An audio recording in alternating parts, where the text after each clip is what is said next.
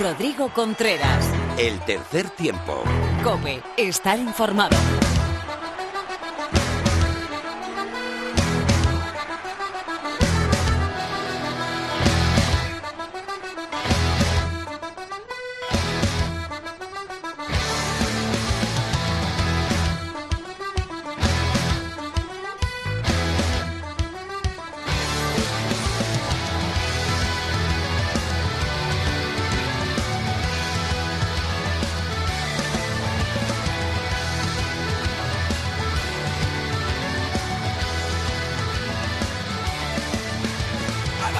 Hola, ¿qué tal? Bienvenido a una nueva entrega del tercer tiempo. Bienvenido a esta melé radiofónica en cope.es. En el capítulo de hoy nos visitará Gautier Bo, uno de los grandes capitanes que está de vuelta en la concentración del 15 de León en esa prelista que ha dado Santi Santos para el partido de Rusia, primer fin de semana de febrero.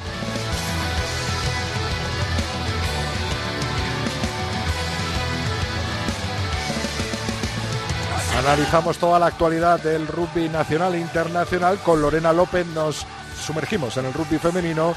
Tendremos tertulia con Felipe Rodríguez y Teto. Y por supuesto estará Lulo hablando de una nueva leyenda del oval. Esta vez François Pinar y Mar Álvarez hablándonos de qué eh, le parece la diversidad de deportes aparte del rugby en un jugador de rugby. Te recuerdo que estamos en Tres Tiempo Cope con número en nuestra cuenta de Twitter, Facebook es Somos Tercer Tiempo Cope y el mail es el tercer tiempo arroba cope.es. A la técnica, nuestro amigo eh, Bravo, Antonio Bravo, así que comenzamos cuando quieras. Rodrigo Contreras. El tercer tiempo. Cope, estar informado.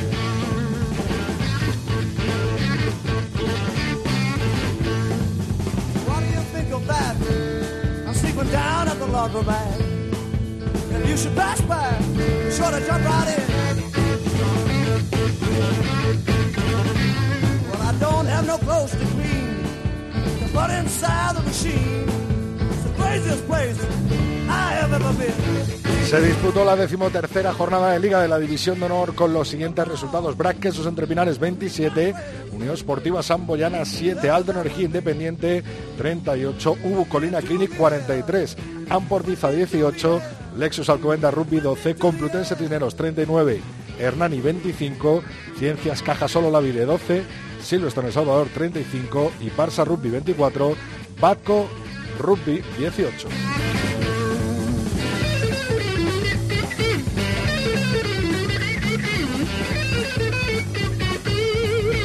Tras 13 jornadas disputadas, Brac Quesos entre Pinares lidera la tabla con 50 puntos, seguido del Silverstone El Salvador con 48 y Lexus Alcobendas Rugby con 47. Cuarta plaza para Lampordicia con 45, seguido de la Unión Esportiva Samboyana.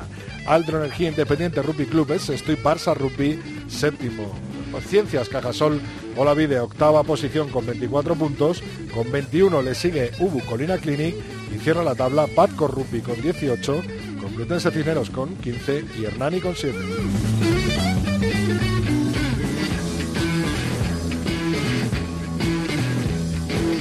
En el top 14 francés, tras 13 jornadas disputadas, también un Top inglés eh, lidera la tabla con 47 puntos, seguido de Lou Rugby con 44. Cierra la tabla, está Francés con 20 y Agen con 18.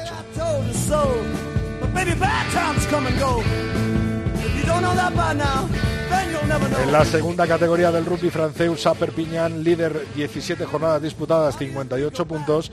Grenoble son segundos con 57 puntos. Cierra la tabla el Estaurillo eh, con 23 puntos y el Valer Romans con 17.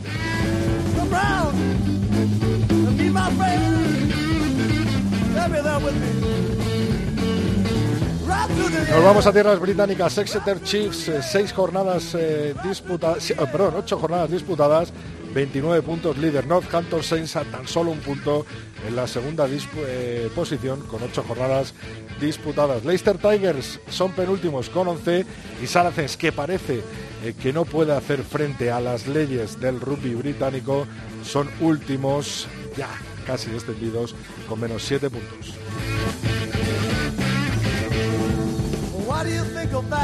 En la Guinness Pro 14 conferencia, Leicester Rugby son primeros con 47 puntos, seguidos de Ulster Rugby con 36, cierra la tabla los Ospreys con 9 y en la conferencia B, Edinburgh Rugby lidera la tabla con 34 puntos, seguido de Scarlets con 31 y cierra la tabla Isuzu Souther Kings con 6 puntos.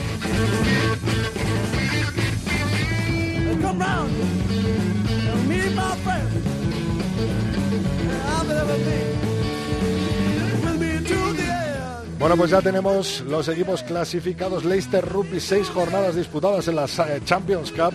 Primero del grupo 1 con 28 puntos clasificado y Northampton Saints 19 puntos, segunda posición clasificado. Segundo grupo, Exeter Chiefs con 27 puntos clasificado.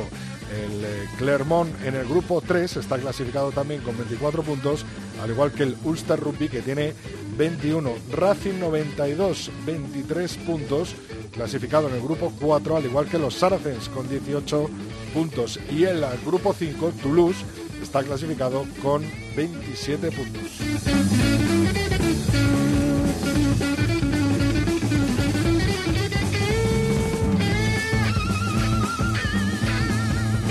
Y en cuanto a la Challenge Cup, eh, clasificado ya el Castres Olympic para cuartos de final con 23 puntos, al igual que los Dragons con 20 puntos.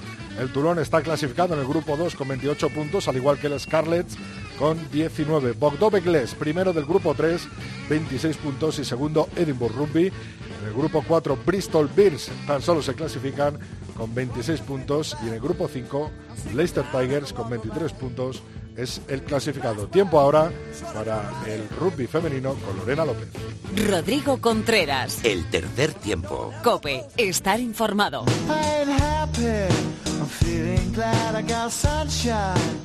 In a bag, I'm useless, but not for long. The future is coming on. I ain't happy. I'm feeling glad I got sunshine. In a bag, I'm useless. but not for long. The future is coming on, it's coming on, it's coming on, it's coming on. Bueno, pues una semana más, la actualidad del rugby femenino nos, las trae, nos la trae Lorena López. Hola Lorena, ¿qué tal? Buenas, Rodri, ¿qué tal? Pues, eh, bueno, bienvenida en este 2020, que el otro día estabas malita y no pudiste, no pudiste estar con nosotros, pero tenemos actualidad y mucha, ¿no?, de rugby femenino, eh, esa Liga Iberdrola. Si quieres comenzamos por ella, luego hablamos de las leonas, ¿vale? Eh, sí, me, como decías, me pudo, me pudo ese catarro malo, pero bueno, aquí estamos con, con la Liga Iberdrola que continúa, que también hizo, o sea, regresaron después de Navidad, pero hicieron un pequeño parón y ahora vuelven después de ese fin de semana de parón. Y es que, pues eso, la máxima categoría femenina regresa y lo hace eh, con el Sunset Club que se mantiene líder tras haber eh, vencido al Creal y al Salvador en esa vuelta de Navidades por un 28 a 5 él le sigue eh, muy cerquita eh, y parece que ya tiene asegurados ese puesto de playoff las chicas del corte vasco Corrupi que tienen 33 puntos y bueno es que además las sevillanas solo acumulan dos derrotas en lo que llevamos de temporada una ante las chicas del Sunset Club precisamente y otras ante el Majadahonda. Así que lo bueno para las sevillanas es que todavía tienen que enfrentarse con ellas en la vuelta y tienen esa oportunidad de revancha y son justo las chicas del Majadahonda quienes le siguen en la clasificación en esa tercera posición eh, con solo cuatro puntos menos, así que están muy, muy, muy cerquita. Completan los puestos de playoff las chicas del CRAT Residencia Rialta, pero bueno, tampoco te, digo que, que, tampoco pueden confiarse ellas porque también les sigue muy muy cerca con solo dos puntos menos en, en quinta posición el Complutense Cisneros y es que Rodri está, vamos, el año pasado decíamos que esto era de infarto, pero es que esta temporada está igual. Y con las cocos además ahí metidas ya, bueno, amarrando casi casi esa clasificación.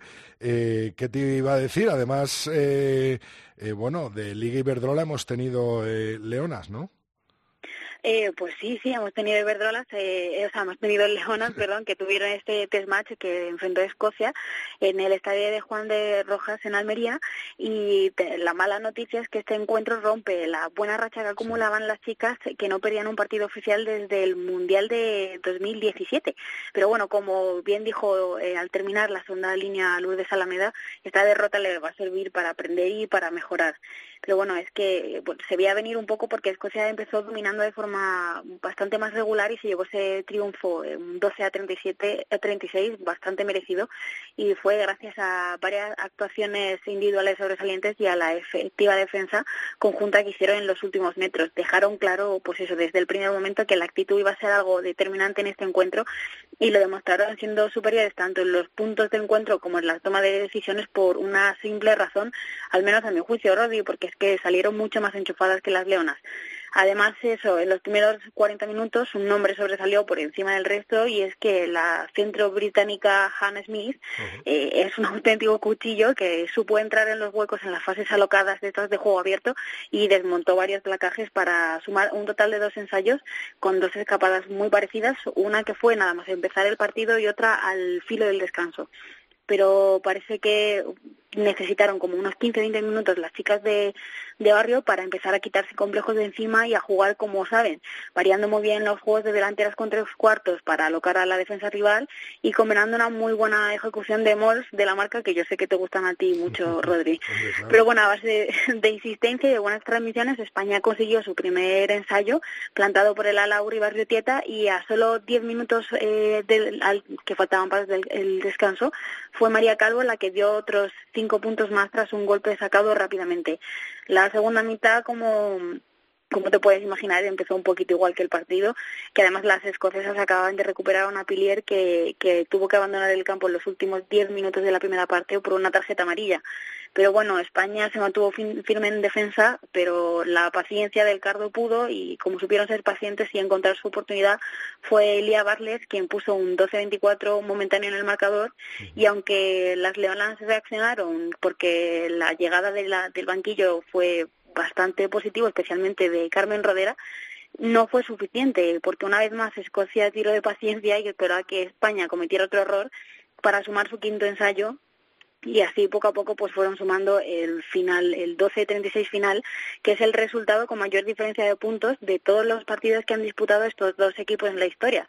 Pero bueno, de momento el equipo de José Antonio Barrio Yunque se tiene que centrar ya en el próximo partido en el Rugby Euro Women's eh, Championship, que se disputará en el mes de abril y donde las Leonas tienen que revalidar su título ante Rusia y los Países Bajos por quinta vez consecutiva si quieren seguir en la carrera hacia el Mundial de Nueva Zelanda 2021, aunque con esta derrota España pierde puntos en el ranking de la World Rugby, eh, sigue bien posicionada porque se mantiene por delante de Irlanda, de Irlanda y de la misma Escocia y está no muy lejos de Italia, que es la cuarta clasificada. Además, dos temas más, porque la selección española vuelve este fin de semana, pero en formato Seven, ¿no? Pues sí, están ya todas. Eh, faltaban eh, faltaban tres chicas porque Patricia García, líder Vine eh, y Era Echevarría han disputado el partido con las Leonas de 15, este partido que comentaban justo de Almería, y al terminar volaron para Hamilton para juntarse con el resto de las Leonas de Seven, que ya están ultimando estos últimos detalles porque este fin de semana tiene serie mundial, la de Hamilton, y además han caído en un, en un grupo bastante complicado, que es el grupo C, donde también están Francia, Canadá e Irlanda. El torneo comienza, a ver, realmente se disputa el 25 al 26, pero por diferencia de hora para nosotros empieza el jueves 14. Su primer partido será ante las francesas y lo disputarán a las nueve y media de la noche, eh, hora española.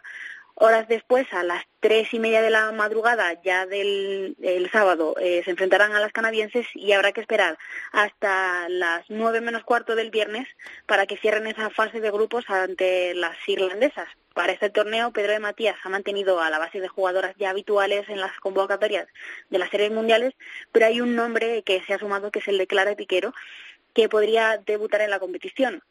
Además, Rodri, este grupo de chicas, que actualmente son 13, van a ser el mismo que repita y que viaje a Sydney, eh, que es la serie mundial que se disputará la semana siguiente. Por último, eh, Lorena, eh, este fin de semana vuelve la Liga Iberdrola, pero lo que comenzó este fin de semana pasado es una nueva liga, que es la División de Norvé, ¿no? Pues sí, ahora lo hacen, a ver, siempre lo hemos tenido durante los años, este fin de semana ahí como súper concentrado para ver quién era la campeona de, de, esa liga, de esa división de honor B que juntaba a las campeonas de las distintas ligas regionales, pero este año estrena formato que es en formato de liga. Y estos ocho equipos de distintos puntos de la península, que como no son los campeones de cada liga regional, excepto de la andaluza, porque Málaga eh, renunció a jugar, entonces hay dos equipos catalanes, pues van a competir con todos contra todos en una sola vuelta y con el objetivo pues de ser el primer campeón de la, de la división de honor femenina que además ese campeón va a ascender a esa, a esa Liga de Iberdrola. Entre todos ellos había un claro favorito que era el 15 de Hortaleza, que es ese recién descendido de la División de Honor eh, femenina, pero también es uno que ha trabajado eh, muy duro durante esta primera mitad de la temporada para mantener y mejorar incluso su rival, pero sin embargo ha tenido un, tropiezo ante las chicas de Les Avilles, que por, para quien no se acuerde, fueron el equipo que luchó contra el que era El Salvador para ascender a esa Liga de Iberdrola y no lo consiguieron pues porque le faltaron, o sea, le dan, llegan a dar 10 minutos más a ese partido y puede ser que, que en vez de las eh, vallisoletanas hubiesen sido las eh, valencianas las que hubieran subido. Pero bueno, como te digo, de momento aunque queda mucho por disputar. Hay dos líderes en esta nueva división de honor B que comenzó este fin de semana y son el Leibar que, mm, que venció a Murcia y las chicas del Industriales que ganaron eh, bastante contundentemente al, al Muralla.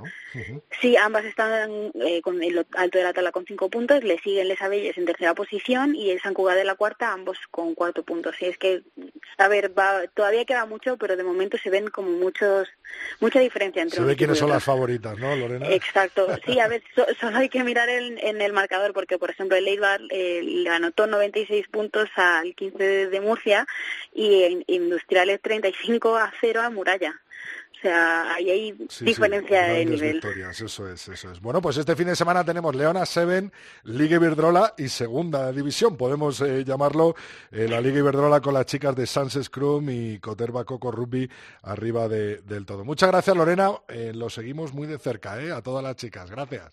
A ti, Rodri. Hasta el martes que viene. Rodrigo Contreras. El tercer tiempo. Cope, estar informado.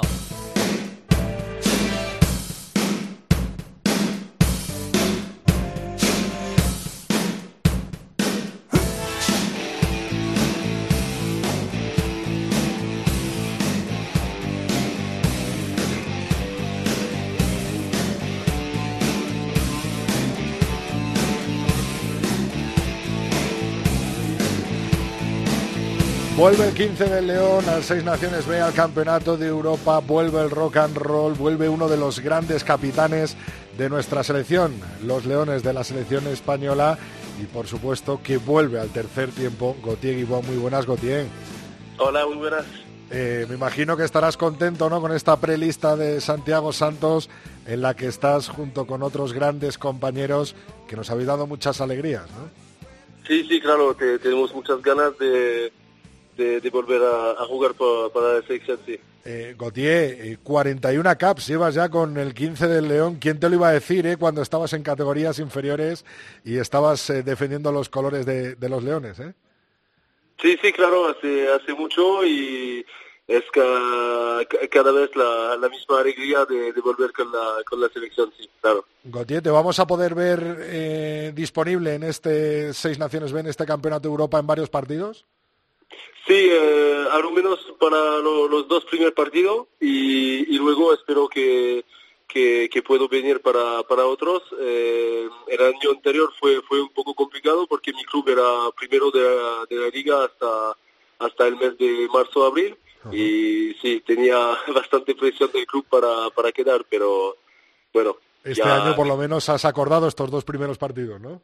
Sí, estos dos primeros y espero, espero uno o dos más. Oye, Gautier, ya que has hablado del partido de Rusia y del partido de Georgia, eh, empezamos fuerte, empezamos yo creo que con los dos rivales más complicados, sobre todo el partido primero ese de Rusia allí, eh, siempre nos ha costado mucho ganarles, ¿no? Sí, sí, claro, va, va, va a estar dos partidos muy, muy duros. Eh, sí, Rusia ha jugado el Mundial y claro que ha subido su, nivel y Georgia ha, han cambiado sus, eh, sus entrenadores, así eh, han llamado todos los jugadores de top 14 de, de 2 y van a tener un, un, equipo muy, muy competitivo. Así, sí, va, va a estar dos test eh, muy, muy duros. Eh, me imagino que estarás deseando que llegue este 26 de, enero para volver a ver eh, y entrenar juntos, ¿no? Y compartir días juntos, eh, pues a compañeros como eh, Guillaume Ruet o Lucas Guillaume o, gente con la que, que, has jugado, ¿no? John, John Zavala o gente que has compartido grandes momentos con, el 15 del León, ¿no? Sí, claro, es, fue, fue muy difícil no ver todos nosotros durante, durante más de, un año y sí, claro que, que tenemos muchas ganas de, vernos y compartir buenos momentos y también con el staff, Santi, Miguelón y, tal, eh, no, no, no tarda mucho de, de, vernos. Lo mismo te encuentras con nuevos compañeros en la tercera línea, como es el caso de, de Nathan Paila, eh, Michael Hawk, que lleva cinco partidos. Eh, son caras nuevas, pero son jugadores que están aportando mucho a la selección. Sí, claro, eh, he visto los partidos del año anterior y he visto que había muchos jugadores nuevos que, que están muy, muy buenos y es una muy, muy buena cosa para, para España. También eh, en nuestro campeonato podemos ver a, a los dos jóvenes de, de Béziers, a Alvar y, y Tommy de sí. jugar casi siempre de, de titular. Es, es, una muy, muy buena cosa. Y sí, pienso que, que España va, va a subir de nivel. Eh, deja el año anterior y este año pienso que, que podemos hacer una, una, cosa muy, muy interesante. Dentro de estos jugadores nuevos, no sé si has podido eh, echarle el ojo o ver algún partido de Pierre eh, Nueno, eh, que puede ser debutante en este Seis Naciones B, en este eh, Campeonato de Europa, que juega en Po y, y, que, bueno, está en top 14. Sí, claro, he hablado de él con, con Charlie Marie y uh -huh. él me dice que sí, sí, que es una, un muy buen jugador, sí, no, no me tarda de, de ver jugador, jugadores así con, con la, la, camiseta de León. Sí. ¿Y Charlie Malí le veremos pronto por, por aquí, por el 15 de León? Sí, pienso que sí, pienso que, que él quiere él quiere venir fuerte, eh, pienso que sí, que va, va a volver pronto. Lo que fue difícil es que era el único zaguero durante mucho tiempo de, de Po uh -huh. y ya Ben Smith eh, empieza a jugar y pienso que, que Charlie va a poder venir un poco con, con nosotros. Qué bueno, qué bueno. Pues nada, te encontrarás con jóvenes talentos como, por ejemplo, Kerman, que, ha fichado hace poco eh, por el Biarritz Olympique, por, con Gonzalo Vinuesa de, del Cisneros, eh, junto con grandes viejos rockeros, como diría yo, como Bradley Leiter, ¿no? como Fernando López, como tú, eh, gente que lleváis mucho tiempo eh, ya en la selección y que por supuesto nosotros os seguiremos muy, pero que muy de cerca, primero en Rusia y después aquí contra Georgia. Yo creo que es una gran oportunidad eh, de, de, poder meter mano y ganar a los georgianos, ¿no, eh, eh, Gautier? Sí, claro, claro. Espero que la, la mezcla de los, de los jóvenes y, de los viejos va a pasar bien, pero seguro que sí y sí, pienso que volver al central también va, va a darnos muchas muchas fuerzas para jugar contra Georgia. Eh, Gautier, después de este Seis Naciones B, eh, después de este Campeonato de Europa, eh, llega un partido amistoso antes de la eh, concentración y antes de la ventana de, de junio, de la ventana de, de, verano, que es el que se va a jugar en el estadio del Atlético de Madrid, en el Metropolitano, el 15 del León contra los Classic All Blacks. Me imagino que estarás enterado y que te apetecerá jugar ese partido, ¿no? Sí, sí, claro, seré, seré genial.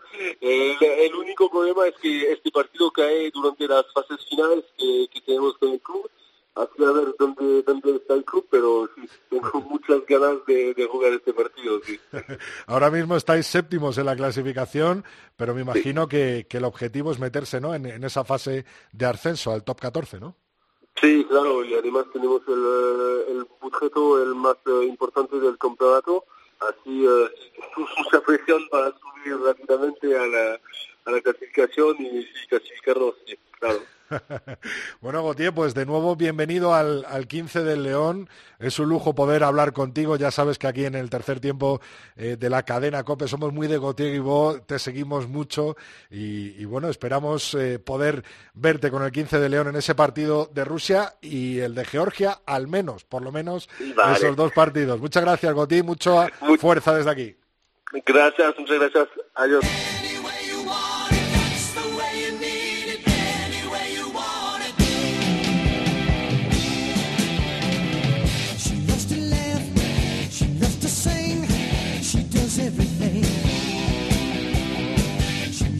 Bueno, pues con los Journey entramos en nuestro tiempo para la tertulia, hoy con dos colegas, con dos compañeros y con dos tipos que les va en ello el deporte oval. Felipe Rodríguez, muy buenas. Muy buenas, ¿cómo estáis? Eh, ¿Qué tal ha empezado este 2020? Pues nada mal, ¿no? Nada por, lo mal. Que, por lo que me concierne a mí, nada mal. Y por lo que concierne a los equipos eh, de los que soy aficionado, pues mejorable, pero tampoco mal del todo. ¿Qué te iba a decir? Con el Mangas Verdes Alcalá apuntando arriba, ¿no?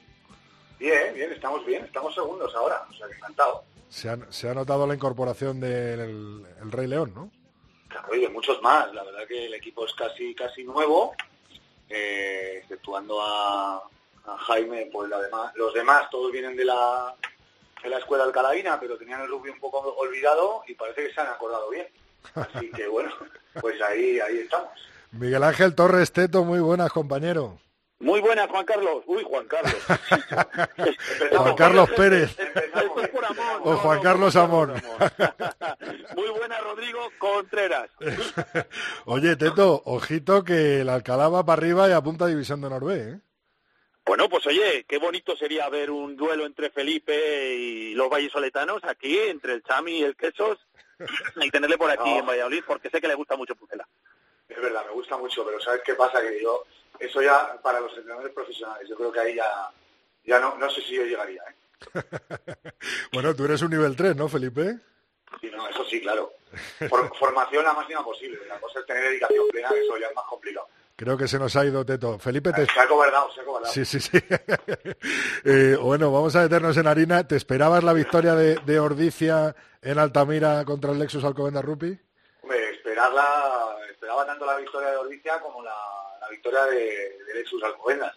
Estaba claro que el partido iba a ser muy igualado, como así fue, no podía ser de otra manera, en principio, entre el primero y el cuarto, pero en una posición, eh, como se demostró, eh, prácticamente anecdótica, porque queda mucha liga, no es que no se merezcan ninguno estar ni el primero ni el cuarto.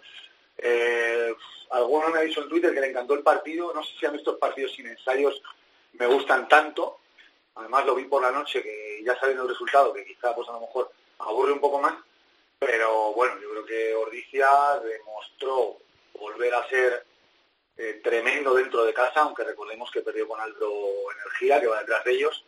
En Altamira mm, volvió a demostrar que sus incorporaciones eh, son siempre acertadas y volvió a demostrar que por lo menos al pie tiene el mejor jugador del campeonato, que es Valentín Cruz.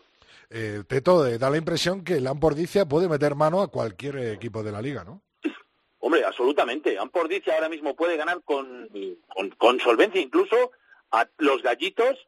El problema es que yo creo que tiene un poquito menos de consistencia de cara a toda la- lo que resta de temporada que los equipos eh, que le preceden, es decir, que los tres de arriba. Aunque ya ves cómo, cómo ha sido capaz de ganar a Alcobendas, que era el líder. Eh, creo que es el equipo mm, más complicado y además eh, he estado viendo el calendario parece que le favorece, que casi todos los gallos tienen que pasar por allí y en Sí, este los, caso dos Alta- de, los dos de Valladolid pasan por Altamira y a los dos de Valladolid les queda el derby, ¿eh? O sea que Sí. cuidado con Ordicia, que es un equipo por el que lleva- llevamos apostando toda la temporada. Recordar cuando se quedó fuera de la Copa del Rey, se quedaba fuera de la Copa del Rey solo le queda la Liga. Cuidado con Ordicia, porque las salidas no las tiene difíciles. Decir a los dos de Valladolid en su casa y si queremos buscarle tres pies al gato y buscar otro rival fuerte, que es la Zamboyana, a la que también recibe en casa la última jornada. Y con un Moala que está de vuelta, ¿no, Teto? bueno, con un Moala, con lo- los Goya, con, con- es que es que uno por uno tiene un plantillón. Eh, yo lo he dicho muchas veces, eh, creo que es uno de los mejores 15, si no el mejor de la liga. Eh, lo que hay que ver es si tiene el resto de jugadores, los impact players que llaman ahora, los jugadores del banquillo, los que salen eh, en, en los segundos tiempos, eh, sobre todo, para, para igualar a los que están por encima de él que son clubes que tienen aún más fondo de banquillo, más, más, más fondo de armario, y eso a lo largo de una competición se nota mucho. Pero vamos, que Ordizia pinta muy bien, que este año la liga, lo venimos diciendo, ya llega hasta la reiteración, está igualadísima, que este año los equipos que queden primero y segundo y tercero van a perder muchos partidos y eso va a estar bien, y que bueno, que, que la liga está atractiva y, y muy bonita. Em, ¿Te esperabas la victoria, Felipe, de Cisneros Hernani en el central? Pues te digo un poco lo mismo. Eh, me esperaba pues la victoria de Cisneros tanto como la de tanto como la de Hernani. Eh, sí me pareció que Cisneros controló más o menos eh, bien el partido. La verdad es una gozada poder ver los partidos en streaming. Eh, controló más o menos bien el partido, aunque Hernani hubo un momento en el que en el que se puso por delante, pero creo que Cisneros eh, por lo menos tiene, tiene mejores opciones fuera de casa de las que tiene Hernani. Yo es que Hernani fuera de casa no sé si, si le acabo de ver, eh, aunque en casa lo vea, lo pueda ver un puntito más fuerte que Cisneros, creo que, que es mejor Cisneros fuera de casa, bastante mejor que Hernani, y aunque Hernani sea un poquito mejor que Cisneros, en, en su casa, pues la verdad que la clasificación va contra ellos porque ya están a ocho puntos de la permanente de la de, de La penúltima plaza, de la promoción, sí. Eh, Teto, parece, como decía Felipe ahora mismo, que, que esta victoria de Cisneros condena a Hernani ¿no? a esa última plaza, pese a que se ha reforzado en esta segunda vuelta. Parece, pero tú lo has dicho, solo parece. Ya sabemos que hasta el último minuto de la liga, hasta que no pasa el rabo, todo es toro. Y Hernani es un equipo que lleva muchos años y que ya nos ha demostrado que sabe competir bastante. Eh, lo que es evidente que Cisneros tampoco es un club manco, que tiene muchos chavales jóvenes, que en el momento que vayan acoplándose en, este, en esta categoría lo van a hacer muy bien, tiene internacionales, eh, y va a ser difícil que Hernani coja a Cisneros. A mí lo que me ha sorprendido, por ejemplo, es que el Hugo Colina Clinic, el aparejadores de Burgos, pues haya ganado en Santander, en San Román, que siempre es un campo difícil. Eh, en este caso, los Es tres que, cateros- es, que no, es que no ha jugado en San Román. El Ruth Beitia. Es que también Bueno, perdona. Perdona. Es que es muy diferente. Sí, no, no. Es que, es que es un campo muy diferente. Es Quería decir el Ruth Beitia, perdona, Felipe, es que me... me- Vale, pero, pero si se vuelve uno un loco. vistazo al resultado, y perdóname, Teto, son Sí, sí. 81 puntos. Tú te Sí, esperas sí, sí. 81 puntos en Santander. En, Sí, en San Román. 38-43 es el resultado. sí, sí. No, es evidente que el Pues otro es un 81 campo puntos en San. Román es más difícil, aunque sea, aunque parezca paradójico decirlo. Sí, sí, tienes toda la razón. Y, luego, y eso le favoreció al Burgos, porque partido mucho más abierto, el Burgos con mejor gente fuera, pues ganó Burgos. Porque bueno, Sí. cinco puntos de distancia, cuidado, eh, que, que Aldo Energía anotó eh, su último ensayo en la última jugada, que se pudo llevar el partido también, ¿eh? También lo digo. Por, cier- por cierto, hablando de los de Santander, eh, lo que veo es que el Vasco es un equipo que a pesar de que se comenta que tiene poca plantilla y que siempre anda eh, racaneando con las convocatorias, eh, siempre saca bonus defensivos, es decir, los partidos que gana, eh, que son pocos, los consigue con bonus ofensivo y los partidos que pierde casi siempre arra- arranca un bonus defensivo y eso está muy bien porque le hace que de puntito en puntito se va alejando de la gente que tiene por debajo. Mira, tiene los mismos puntos de bonus que el BRAC o que el Salvador, por ejemplo. Más Sí, que sí, Alcobendas y que Ordicia, entre los dos, sumando los dos. Y es cierto que siempre juega bien, o sea, ya fuera de que se lleve el punto bonus, es que Vasco siempre juega bien. El problema está en que esta jornada ha ido con 17, con 17 jugadores, ha utilizado a 16 y su sub-23 ha ido con 13 jugadores. Eh, si le echamos un vistazo a las jornadas que quedan de liga, pues no Sí, sé si con puede 30 costar llegar al final, lógicamente. Vas a llegar al final, ¿eh? Veremos si, eso- si jornadas, ¿eh? si ocho- una sí. clasificación de jugadores empleados y puntos conseguidos, seguro que el No, líder era el Vasco. Claro, ya, ya. Si, si hiciéramos la clasificación de puntos encajados, pues eh, mi equipo iría al octavo en la liga, iba segundo. Pero, ¿Qué quieres que te diga? Lo, lo ganamos de poco siempre. Bueno, para, Pero para, es que la clasificación es por lo que es. Para hacer- Con 30 jugadores que ha presentado este fin de semana, quedando seis jornadas de liga y jugándose lo que se está jugando, cuidado, ¿eh? entre los dos Porque- equipos, entre el primero y el Porque no segundo. está salvado ni mucho menos, ¿eh? Está a tres puntos de final. El- el- para terminar este bueno apartado de, de la división de honor, eh, ¿qué tal los nuevos fichajes por allí? Eh, pude hablar con, con Juan Carlos Pérez eh, ayer mismo y está tan contento con Hansi Graf. ¿Qué tal Hombre, con lo la de casa Graf, lo de Hansi Graf evidentemente le da un valor a la línea del Chami importante, sobre todo porque Socino tiene mala pinta, parece ser que la lesión es para, para rato, y bueno, entre los dos nuevos fichajes, Fitzsimmons y también el, el, medio de Melé, unido ahora a Hansi, y bueno, pues con el chaval que tienen ahí, a David Barrios, yo creo que tiene una línea de tres cuartos muy, muy buena. Creo que tiene una plantilla este año Juan Carlos eh, para apostar por todo. Otra cosa es luego el rendimiento que le den los jugadores, pero, pero tiene, tiene lo que ha pedido. Jugadores buenos, eh, eh Hansi le va a aportar pues calidad. Esperemos que haya vuelto tan buen jugador, pero se le han bajado las revoluciones en los momentos calientes, que ya sabemos que es un jugador con, mucho temperamento, pero desde luego la calidad que tiene tanto en el juego a la mano y el juego al pie es indiscutible. Eh, ¿Qué opinas tú? Bueno, y luego en la casa que será también ha habido algún refuerzo que has tenido por Cope Valladolid, ¿no? Sí, bueno, hoy, hoy de verdad, si podéis no os perdéis el programa que hemos tenido con el, el Ross Digan este, el guiri irlandés, eh, me lo he pasado, pipa, vaya un personaje, vaya un personaje, eh, es, divertidísimo, un chaval que, jugaba en Blackrock College, la, la, escuela de rugby más conocida de Irlanda, la que más premios tiene, allí coincidió con Alex Alonso, el famoso internacional del quesos, que ahora está en el Seven, y entonces ha decidido este año venirse con una beca Erasmus a estudiar francés y español a Valladolid, y habló con Alex y le dijo, oye, ¿dónde, ¿dónde puedo jugar? Y le dijo, hombre, evidentemente, pues en el equipo de mi ciudad, en mi equipo en el BRAC. Eh, como comentó Merino el otro día, eh, salió 15 minutos, en 15 minutos tocó dos veces el balón, se le vieron muy buenas maneras, tiene una planta imponente, 1.97 eh, para un centro, y en la segunda pelota que tocó, el segundo balón, eh, se escabulló, consiguió el ensayo y consiguió el ensayo además que le dio el bonus. Merino comentó que era un, fichaje que les había caído del cielo y nunca mejor dicho.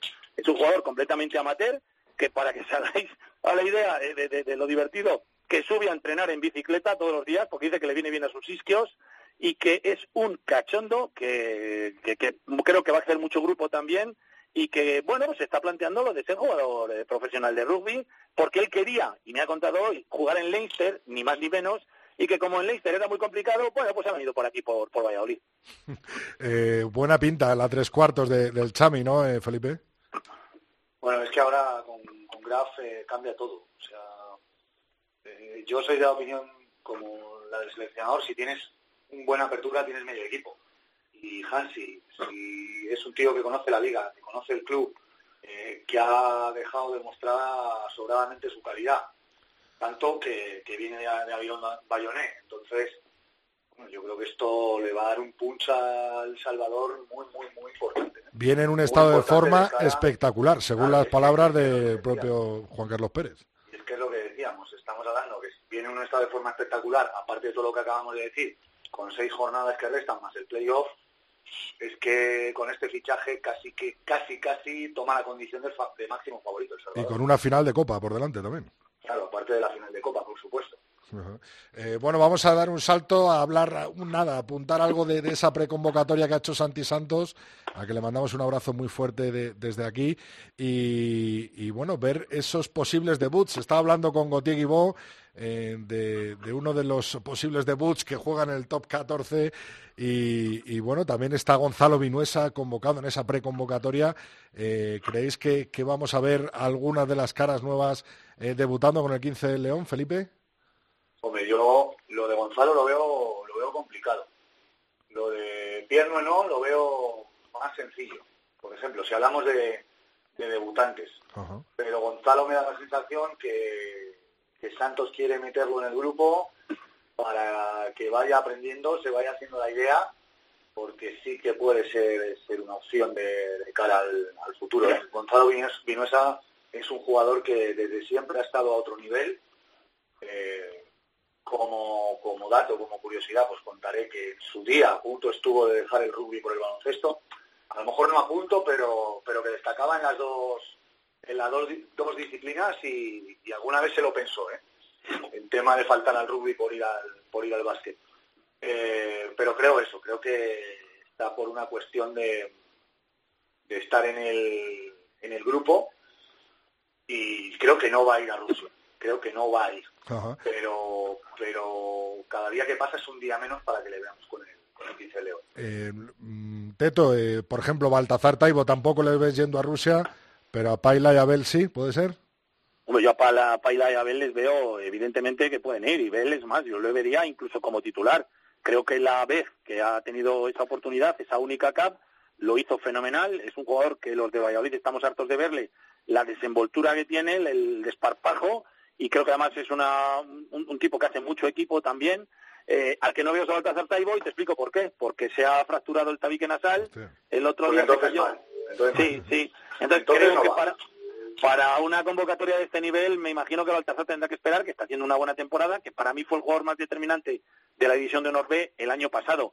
Y lo que sí que veo es que, bueno, eh, Santi tiene un plan, lo podemos decir aquí, desde, desde ahora mis condolencias por la muerte del padre de Santi, un fuerte abrazo, Santi, y decir que lo tiene muy claro, que va trayendo cada vez lo, que puede o lo que le dejan pero que ya habló de que iba a tener un grupo grande de unos 60 jugadores, unas veces traía unos, otras veces traía otros, y está haciendo una mistura, una mezcla entre los jugadores de división de honor con los que están jugando en Francia.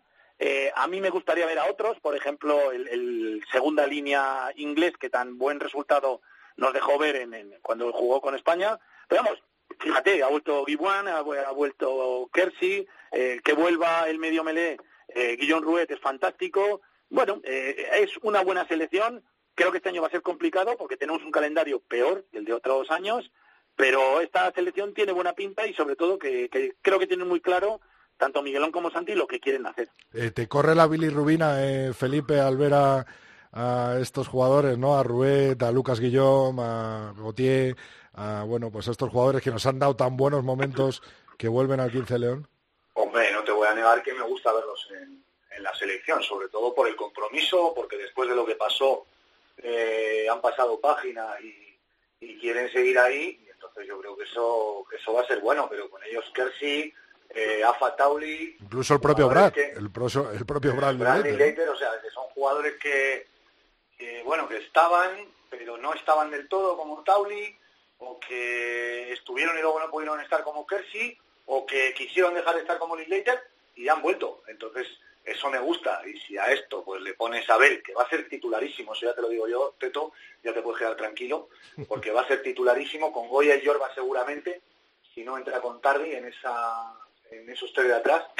Eh, y la verdad pues que al final es cierto que, bueno, es una pena que tengamos que contar con 60 jugadores para ver quién está en cada convocatoria, pero ya lo dijo el seleccionador, o sea, España es así, la selección de España de rugby es así, no se, no se puede ser de otra manera porque es lo que nos obliga, tanto los clubes franceses como el Seven, como todo lo que rodea el rugby español, lo que nos obliga es a buscar jugadores de todos lados que den, que den eh, la, calidad para estar en la selección. Y bueno, aunque no siempre sea la misma, es la nuestra, es la que tenemos que apoyar y yo creo que va a salir un buen, buen 15 de este equipo. Bueno, pues buenos informes nos llegan de Charlie Malí sobre Pierre Nuenov. Vamos a ver eh, si consigue debutar contra Rusia contra Georgia. Y vamos a ver, en ese primer fin de semana de... Bueno, y Titi Pete, que no hemos dicho nada. Hombre, Fute está que se sale, ¿no? que no, hemos dicho nada, pero bueno, eh, jugador del, del top 14 de, de la escuela española, y jugando con España. Me parece que no se puede pedir mucho más. Sí, la verdad es que bueno, buena, buena preconvocatoria y vamos a ver qué pasa en ese primer fin de semana de, febrero. Mientras tanto, seguiremos analizando la división de honor y todo lo que pasa relacionado con el rugby y en nada el Seis Naciones. Hoy no me da tiempo a, hablar de ello, pero os preguntaré muy pronto. Gracias Teto, gracias Felipe. Un abrazo a los dos. Rodrigo Contreras. El tercer tiempo. Cope, estar informado.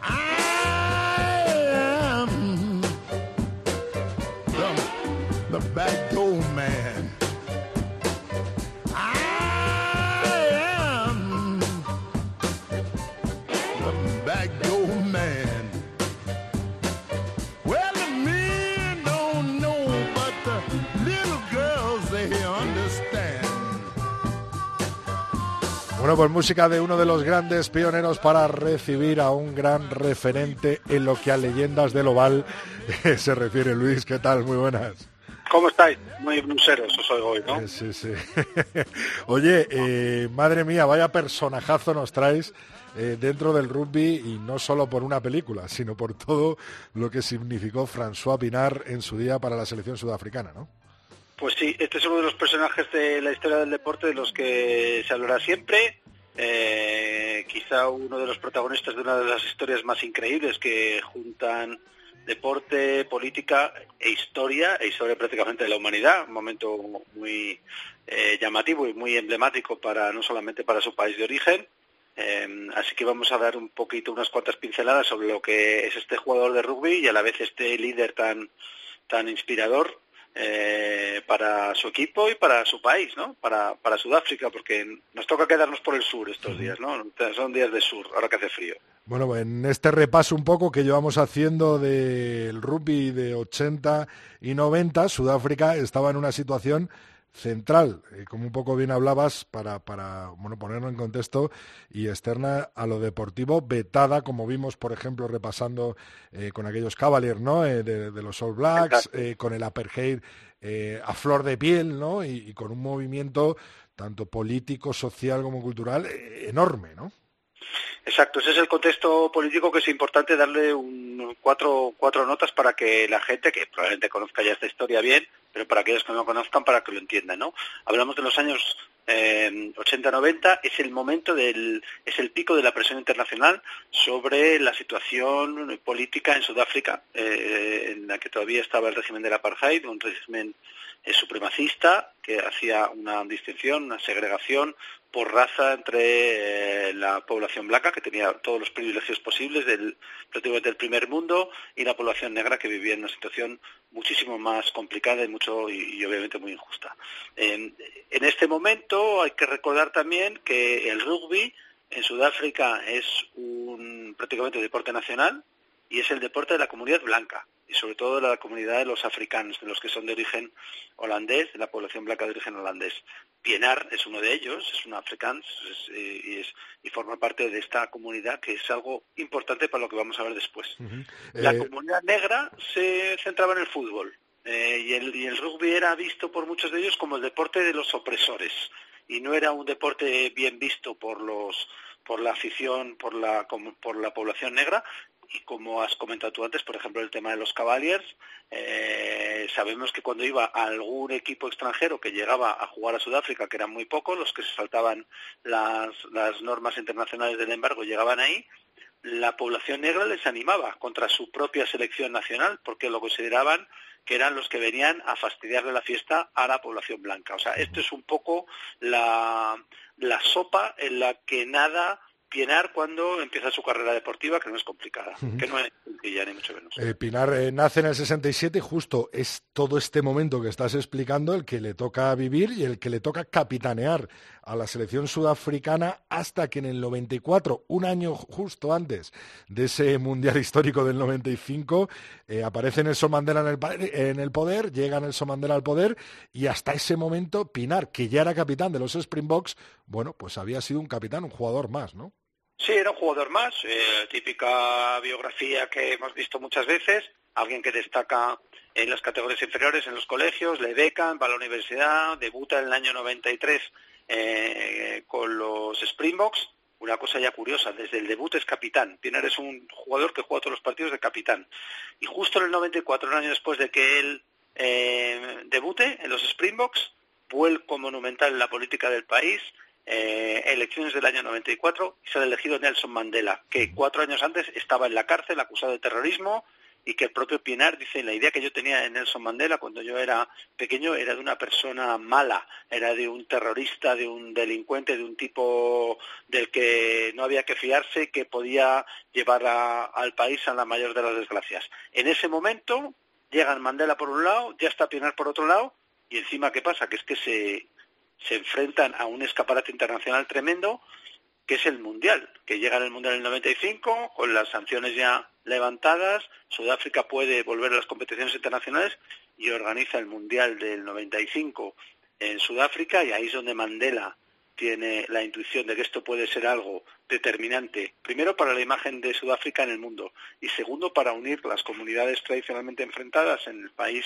eh, sudafricano gracias a este a este evento deportivo, complicado, porque ya hemos dicho que parte de la población considera que el rugby es el deporte del opresor y el enemigo, pero Mandela ve esta oportunidad y lo más increíble es que Pienar le sigue, que es un tipo de que tiene veintipocos años, también lo ve claro, ¿no? Y, ve que es una posibilidad importante para darle la vuelta a la tortilla en ese país que estaba en una situación tan convulsa. Claro, y el gran logro de, este capitán, que lo fue en 29 veces en, la selección sudafricana, es conseguir mezclar un poco ese mix que había en, el rugby, eh, gracias un poco a la introducción de jugadores eh, como Chester Williams, ¿no? Eh, el único jugador negro de aquel mundial, y, de la intercesión de, Mandela para que este deporte, considerado, como bien decías, para blancos, fuera un deporte integrador, y ahí es cuando Pinar coge a todos sus jugadores y al final como capitán tiene que unir a todos, ¿no?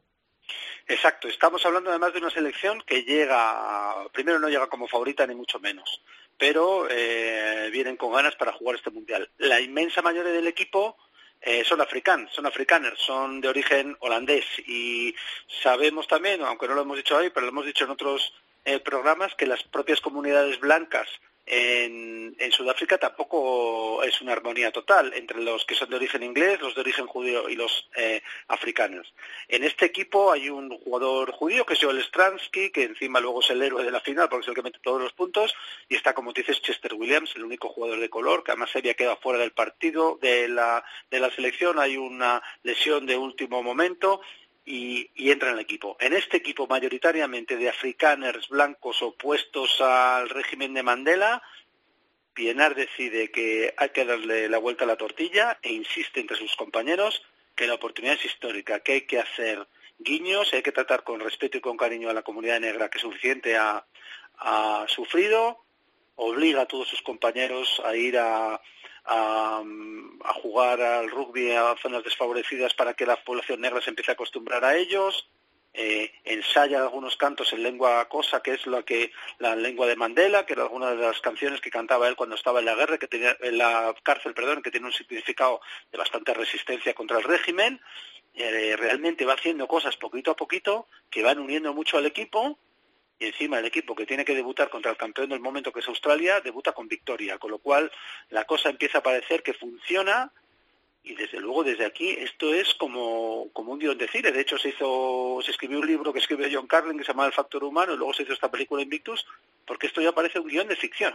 Eh, eh, empiezan los sudafricanos a funcionar, ganan Australia como hemos dicho, ganan a Rumanía, ganan a Canadá, ganan a Samoa, ganan a Francia, que es una de las potencias en el momento, por supuesto, y se plantan en la final con, contra los All Blacks de John Alomu, que eran los super favoritos. Recordamos el, día pasado que Michael Jones no lo dejaban, no lo habían convocado porque no querían perder las posibilidades de llegar a las finales, que los partidos se jugaban en domingo, los cuartos de final y semifinales. Los All Blacks venían lanzados con una idea muy clara de ganar el Mundial y se plantan en la final contra Sudáfrica y pasa lo que pasa, ¿no? Lo que todos sabemos, primero con ese avión que sobrevuela con el boque, escrito en las alas, eh, desafiando todas las leyes de aviación civil habidas y por haber, con la población de todos los orígenes raciales volcada con el equipo, con ese partido totalmente eh, igualado, en el que solamente se van anotando drops y golpes de castigo y llegan a la prórroga, termina ganando los, los sudafricanos gracias a un drop de Joel Stransky y esa imagen de Pienar que cae de rodillas con los brazos al cielo celebrando que acaban de ganar el Mundial, parece que ya es la imagen definitiva, que todavía eh, se supera por una imagen todavía mucho más icónica, que es la de Mandela entregando la copa a Pienar con su propia camiseta del número 6 de los Springboks, el presidente negro que acaba de salir de la cárcel al blanco africano que ha tenido que dar la vuelta a la forma de ver las cosas a todos los componentes de su equipo y ya de paso a toda la nación, bueno, son esas historias que parece que están escritas eh, para hacer una película y una de esas imágenes realmente icónicas del mundo del deporte, no solamente del rugby, que yo creo que los aficionados al rugby estamos tan orgullosos ¿no? de que sea de nuestro deporte el que haya deparado esa, esa imagen histórica y esta historia tan preciosa con Pinar y Mandela de protagonista, ni mucho menos. Parecía que, que, ahí eh, Pinar iba para arriba, ¿no? Después de ganar ese mundial, después de, de esta imagen, pero al final las lesiones y la no convocatoria del seleccionador sudafricano terminó por, por, apartarle del equipo, siendo una decisión muy controvertida, y al final Pinar, eh, bueno, pues su, lógicamente, en su punto culmen fue en esa Copa de, del Mundo, recibiendo a manos de Mandela el, la Copa, ¿no?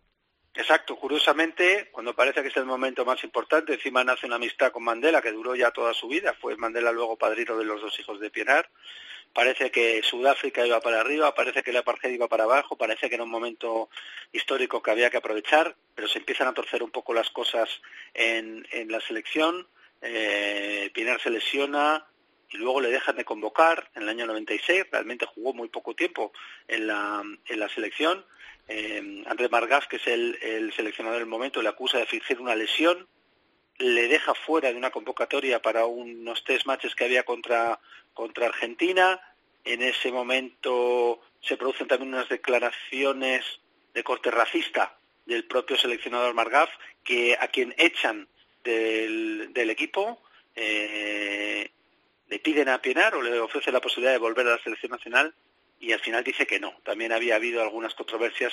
Recordemos que es la época también en el 95 que el rugby pasa a ser profesional y Pienar había sido uno de los eh, valedores de la profesionalización del rugby, había empujado a algunos de sus compañeros a incluso a jugar para equipos neozelandeses o australianos para asegurarse un futuro eh, jugando su deporte. Parece que tenía algunas tensiones con la federación el caso es que Pienar se retira de los Springboks con solamente 29 caps, que no son muchas para estos jugadores históricos que estamos viendo, pero deja un legado tremendo desde el punto de vista deportivo.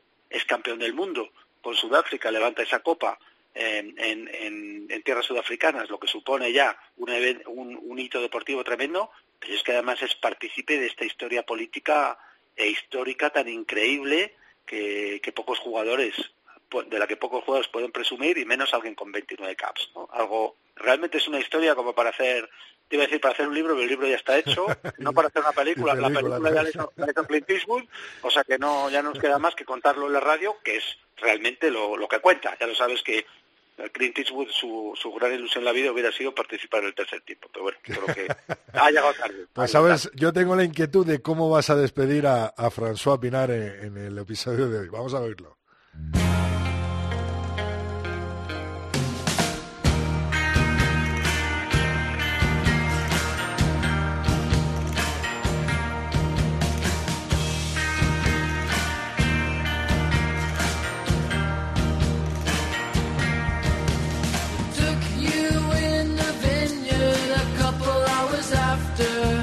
Lulo, esto no suena mucho a sudafricano, ¿no?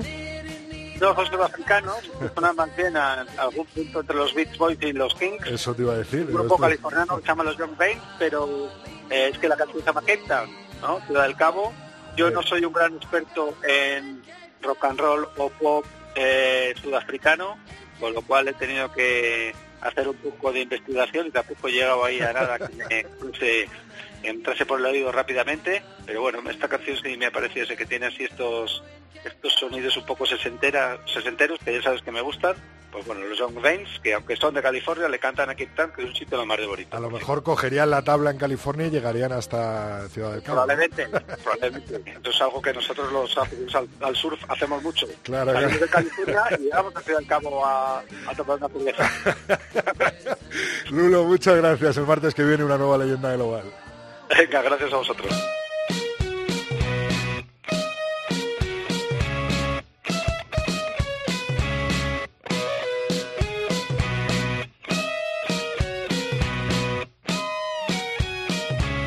Rodrigo Contreras. El tercer tiempo. Cope, estar informado.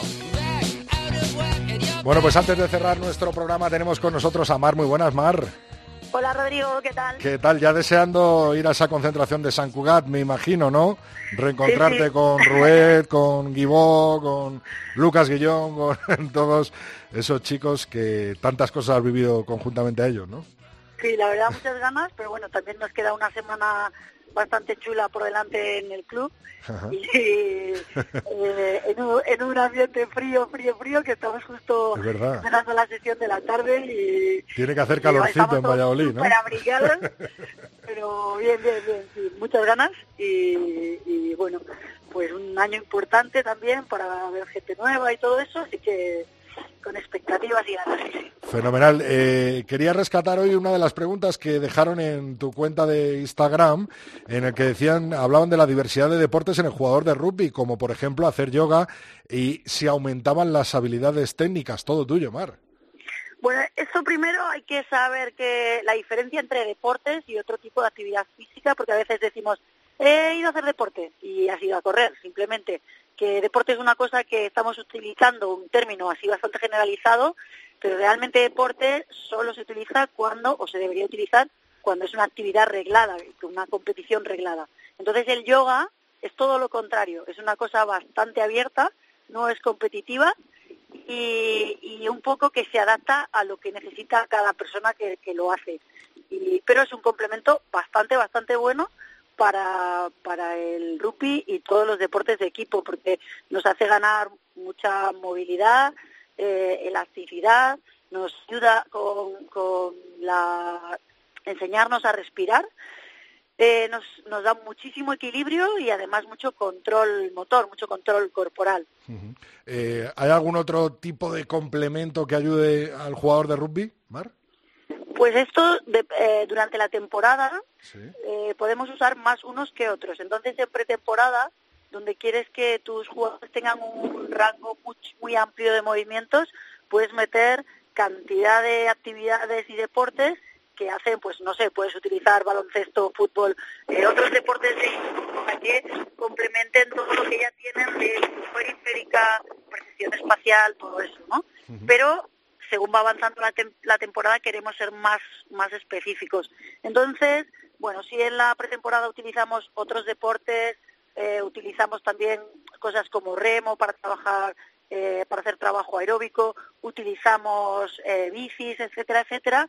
Según va avanzando la temporada y más en la segunda vuelta ya somos mucho más específicos y nos centramos más en cosas de rugby, porque como vamos quitando cosas, vamos quitando volumen porque ya llevamos mucho acumulado, pues vamos a lo que realmente es importante y, nos va a dar provecho, ¿no?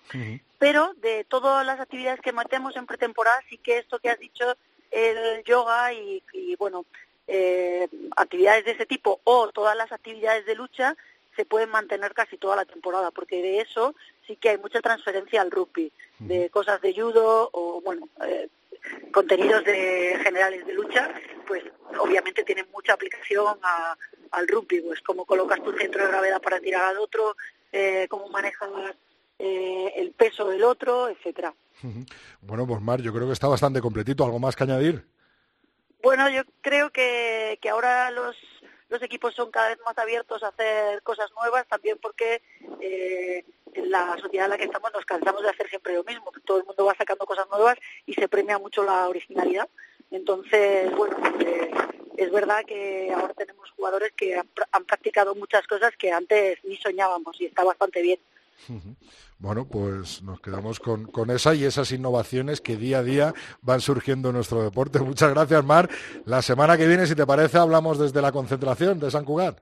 Perfecto, nos vemos la semana que viene. Un abrazo. Nos. Hasta luego.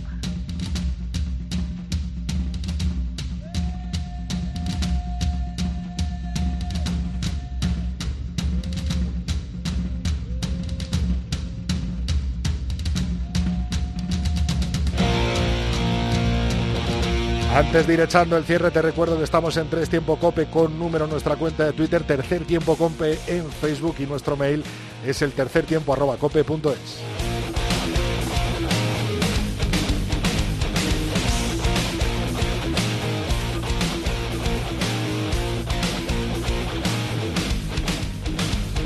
Los mensajes que nos habéis ido mandando durante todos estos días de esta semana dicen Publio Cornelo, programón de Tres Tiempo Cope, donde se habla del estreno de Rugby Challenge esta noche a las 9 en su web. También dicen que el partido de los Classic All Blacks hará que muchos jugadores se echen el resto por venir. Veremos si Charly Malí, Gautier Guibó, nuestro protagonista de hoy, Peñatauski, eh, Guillón Ruet, otro de los grandes eh, preconvocados por Santi Santos, vienen a jugar en este periodo de tiempo.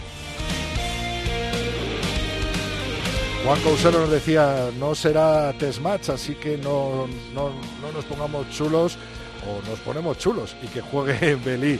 No se entendería de otra manera, dice eh, Gastón.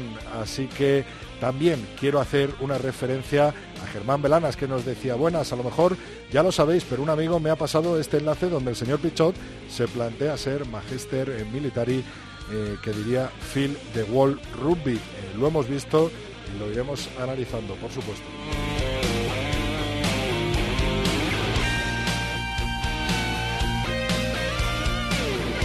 Antes de echar el cierre, quiero mandar toda la fuerza del mundo a nuestro compañero, a nuestro colega en Australia, a Juanjo Bispe. Ha sufrido un accidente y está recuperándose, así que todo nuestro ánimo, toda nuestra fuerza. Y hay eh, una página en GoFundMe eh, para ayudarle a recuperarse la propiedad eh, en la sanidad privada australiana de ese accidente que tuvo haciendo el surf. Toda la fuerza para Juanjo Bispe desde el tercer tiempo.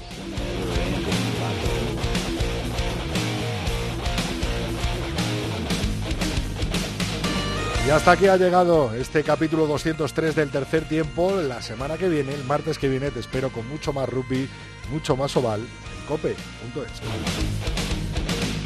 Rodrigo Contreras. El tercer tiempo. Cope. Estar informado.